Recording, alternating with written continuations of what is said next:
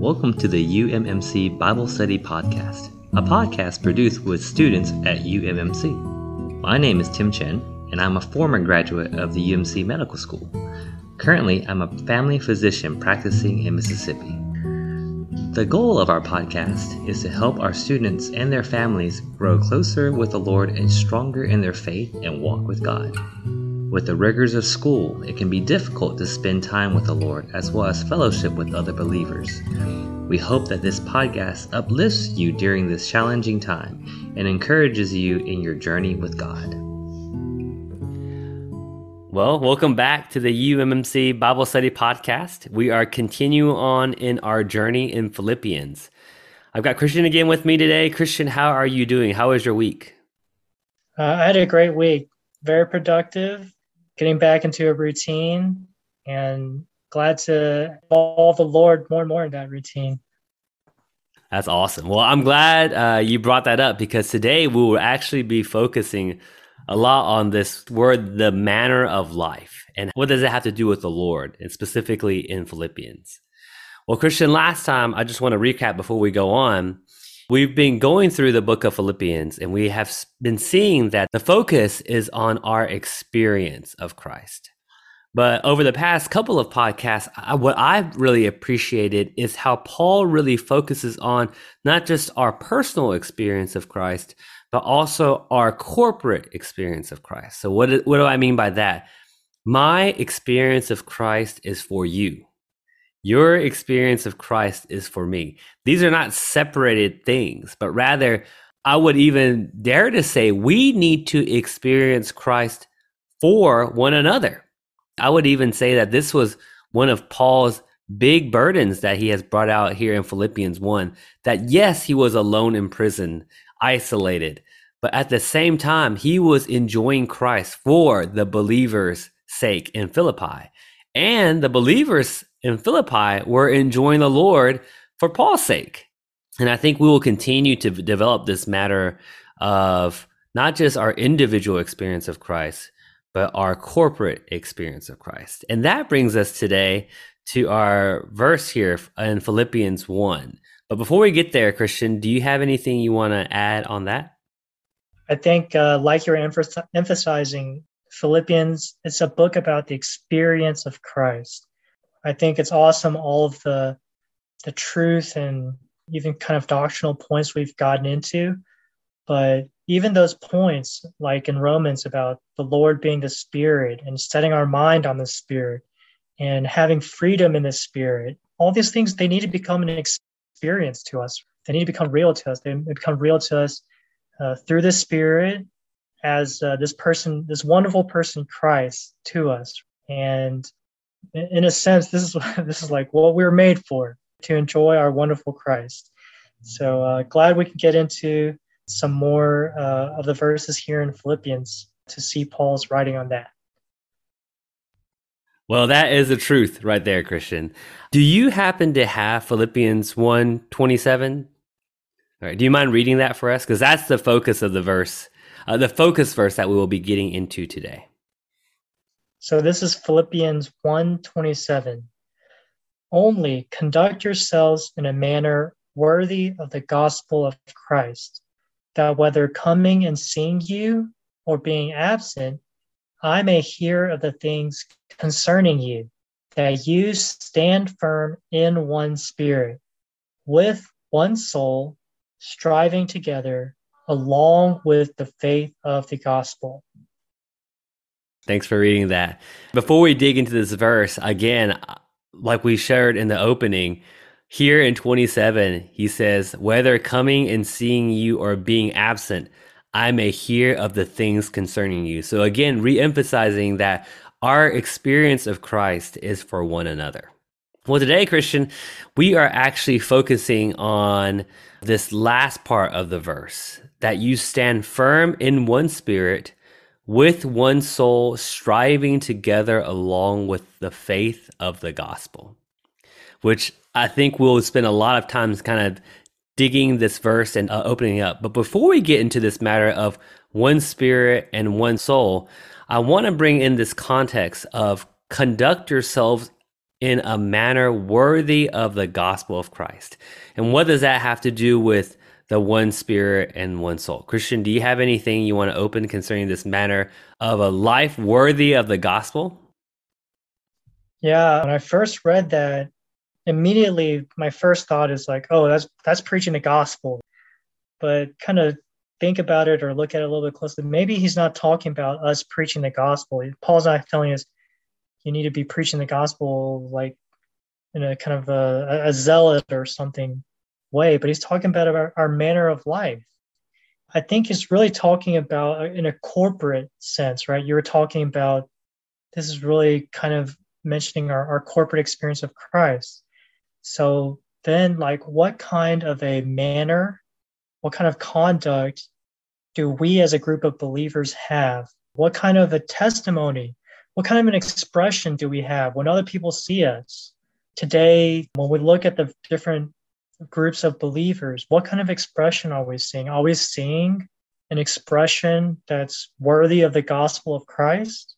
When we look at ourselves, oh Lord, are we as a group, do we have an expression that is worthy of the gospel of Christ? Are we displaying good news? Is that what we're showing to people? You're exactly right, Christian, because I'm kind of like you. When I read this verse, the first thing I thought is activity. Are we doing enough things? So, are we going to the soup kitchens enough? Are we going to third world countries enough? Are we feeding the poor? And there is nothing wrong with any of these things. But the context in verse 27 is not talking about more activity. What he's talking about, like you said, Christian, is a manner of life, which essentially means a testimony. So when people see us, do they see just people who are doing a bunch of good works? Do they see a group of people that know the scriptures very well? Or do they see a group of people that are actually testifying Christ as the good news in their manner of life? Right. And I think this is the hard part because we as human beings, we can do a lot of things. We can be very active and feel like and pat ourselves on the back and saying, well, we did our part this week. But when it starts touching on our manner of life, this is very different than just being able to check things off the box. And that actually brings us to the next part of the verse this matter of standing firm in one spirit. And let's stop here for a second, Christian, because I want our listeners for especially for the ones that have not been following our, our podcast series from Genesis, to know that there is a distinction between this the word spirit and the word soul here. So sometimes in Christian writing, we get confused and we think they're the same thing, they're exchangeable. But if you look at 1 Thessalonians 5:23, it actually says, "May God himself, the God of peace, sanctify you thoroughly and through. May your whole spirit, soul, and body be kept blameless at the coming of our Lord Jesus Christ. So here, Paul in First Thessalonians, what he's saying is there are three parts to man spirit, soul, and body. And if you followed our Romans podcast, you realize that when we got saved and we sing this song that says, Jesus came into my heart, the precise address is our spirit.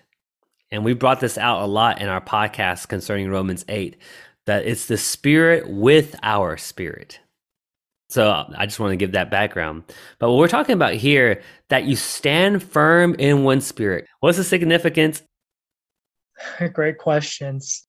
You know, in, in our discussion, just as believers, our spirit, that's where we've been regenerated.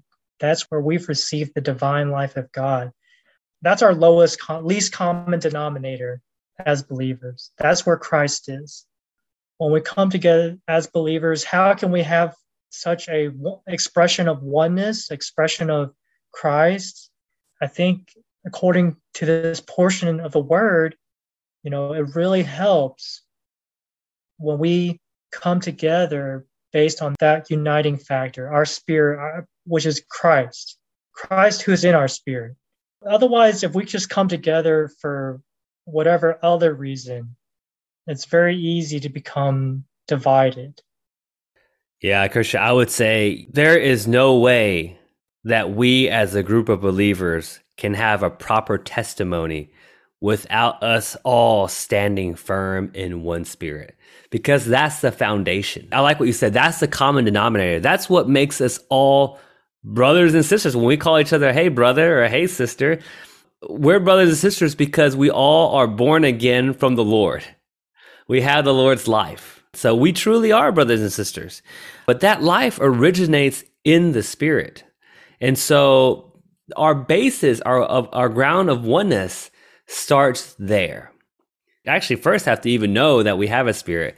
The second, we have to acknowledge this is a fact that we're all born again Christians. And if the Lord has born us, if we're born again Christians, we accept one another completely because the Lord has accepted us, right? And this, this requires just standing. This is a fact. We are just standing with this fact. And this is a glorious hallelujah fact. And so I like how you put this uh, foundation here, Christian. But as we all know, sometimes we're together on Sunday and we're singing and worshiping God and Spirit's really flowing. And it's so easy to just, oh, we love one another. We're all one, right?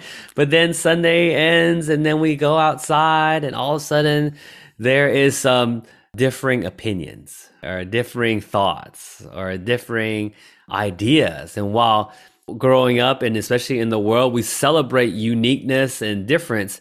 The Bible here is different than that. And we'll really dive into this for the next two weeks. But now we come to this matter, Christian, with one soul, striving together along with the faith of the gospel. Some translations translate it, it says with one mind which if we had time to dissect it the mind is actually part of the leading part of the soul but the idea is okay yes, we can stand firm in one spirit. Yes, on Sunday, when we worship God together, we have no problems. Everything is great. But sooner or later, there is this matter of our soul, which consists of our mind, emotion, and will. And being one here, Christian, is a little more difficult. I don't know if you want to go ahead and just expand on this a little bit. I'm looking for a verse in Acts. I can't find it right now, but there were some brothers there in Acts, and it says they they prayed together until they had the same mind, something like that. Again, it's like, how can we be one? How can we think the same thing? Is it I convince you, or we can compromise? Really, it's it's all of us are terminated, and there's only Christ. Christ is the head. So I, I appreciate Paul's speaking here, standing firm in one spirit. That's the key for us to be able to strive together in one soul, with one soul, with one mind. I was just considering practically how can we do that? That may just be us coming together, practicing to pray with one another, to touch the Lord in our spirit with one another. Only because we're fellow believers in the Lord can we do that. And that's so precious to come together with other believers and to to come to the Lord together in prayer. That's really knitting us together in our spirit, and that, I, I think I've I've seen a little bit of that. I've definitely witnessed that being built up with the brothers and sisters in spirit, and then then we're striving together in one soul. Yeah, amen. So the verse you're looking at for is Acts 1:14, where they said okay. they all prayed together in one accord, steadfastly. Right. And, and I appreciate what you said there, Christian. We said, okay, to be one in spirit, just, just need to stand with that fact. But to be one in soul, you need some striving. And I would even say that this is really the power and the impact of our testimony, a testimony that is worthy of the Lord. It all needs to happen here. And the reason I say that is, you know, in John chapter 17, when the Lord was about to be crucified, you know, he's sitting here, he's praying. And of all the things, you know, I usually tell people if I knew I was about to die, I would not pray about frivolous things. In fact, I would only pray about the thing that is most important to me. And so, if you apply that same logic, here's the Lord, he's about to die. He could pray about anything. He could pray about world peace. He can pray about everybody getting along. He could pray about equality or, you know, all these things that are problems in the world. But he doesn't pray about any of those things. In fact, in John 17 21, essentially he prayed about the believer's oneness. This verse here in 21 says, that they all may be one, just as you, Father, are in me, and I in you, that they also may be in us, so that the world may believe that you have sent me. And so the Lord here is tying our oneness, which is the oneness between Him and the Father, He wants for us. This oneness is what causes the world to believe that the Father has sent Him. And this oneness that we're talking about here, this striving in one accord, requires that it's like you said, Christian, it's not that we all just agree on the same doctrine or everybody who thinks the same hangs out together, but we as members of the body of Christ only have one head. In my body, there is one head. There is not multiple heads, there's just one. And my head tells my body what to do and which direction to go. Well, the same can be applied here. You have two brothers. So me and you, Christian, we're here. Maybe you have an opinion to go this way. I have an opinion to go that way. Well, guess what? It doesn't matter if it's your opinion or my opinion. At the end of the day, it's what does the Lord want?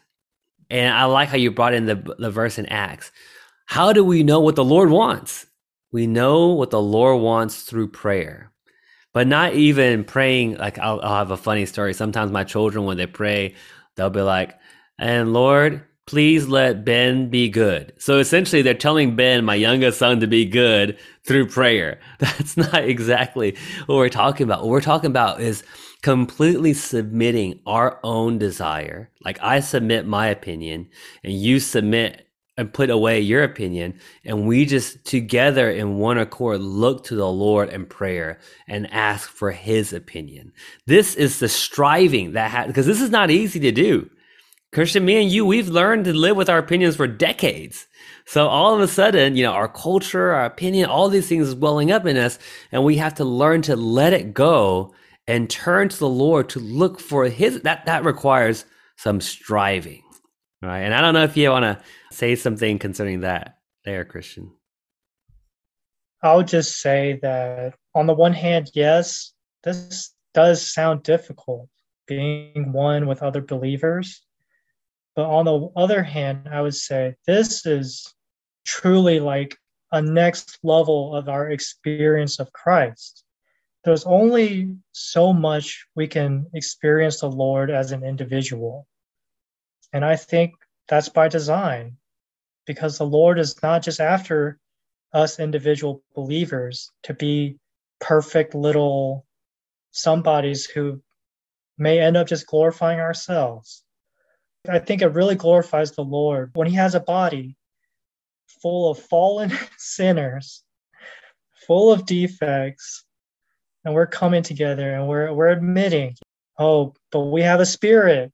We have a spirit with Christ dwelling in it, and we're striving together to to touch this one, to be one by leaning on Him, by depending on Him, by looking to Him, by taking Him as our head. So I, I think this is is really marvelous and, and truly very attractive in the and when the world sees this, right, they will believe. That's what you were talking about from from John. So may may the Lord gain this more and more in all of us. Yeah. Well, amen, Christian. We will wrap it up there. But again, I think this is just amazing. You know, we're seeing Paul here stuck in prison and all he's focused on is the belie- other believers and their experience of Christ and how to like like you said take our experience of Christ to the next level. Not just being spiritual individually not being not just being conquer you know conquering our sins and living a victorious life individually but how do we learn to be one not just in spirit but also one in soul? And we'll actually get into some more verses about this next week well, Christian, again, I appreciate you for your time, bro. Uh, always appreciate the fellowship. It helps me see the Bible so much clearer. And again, I hope all our students are enjoying these podcasts as we crank them out week by week. I think it feeds you and me uh, just as much as I hope it feeds them. Amen. Awesome, Christian. Thanks again.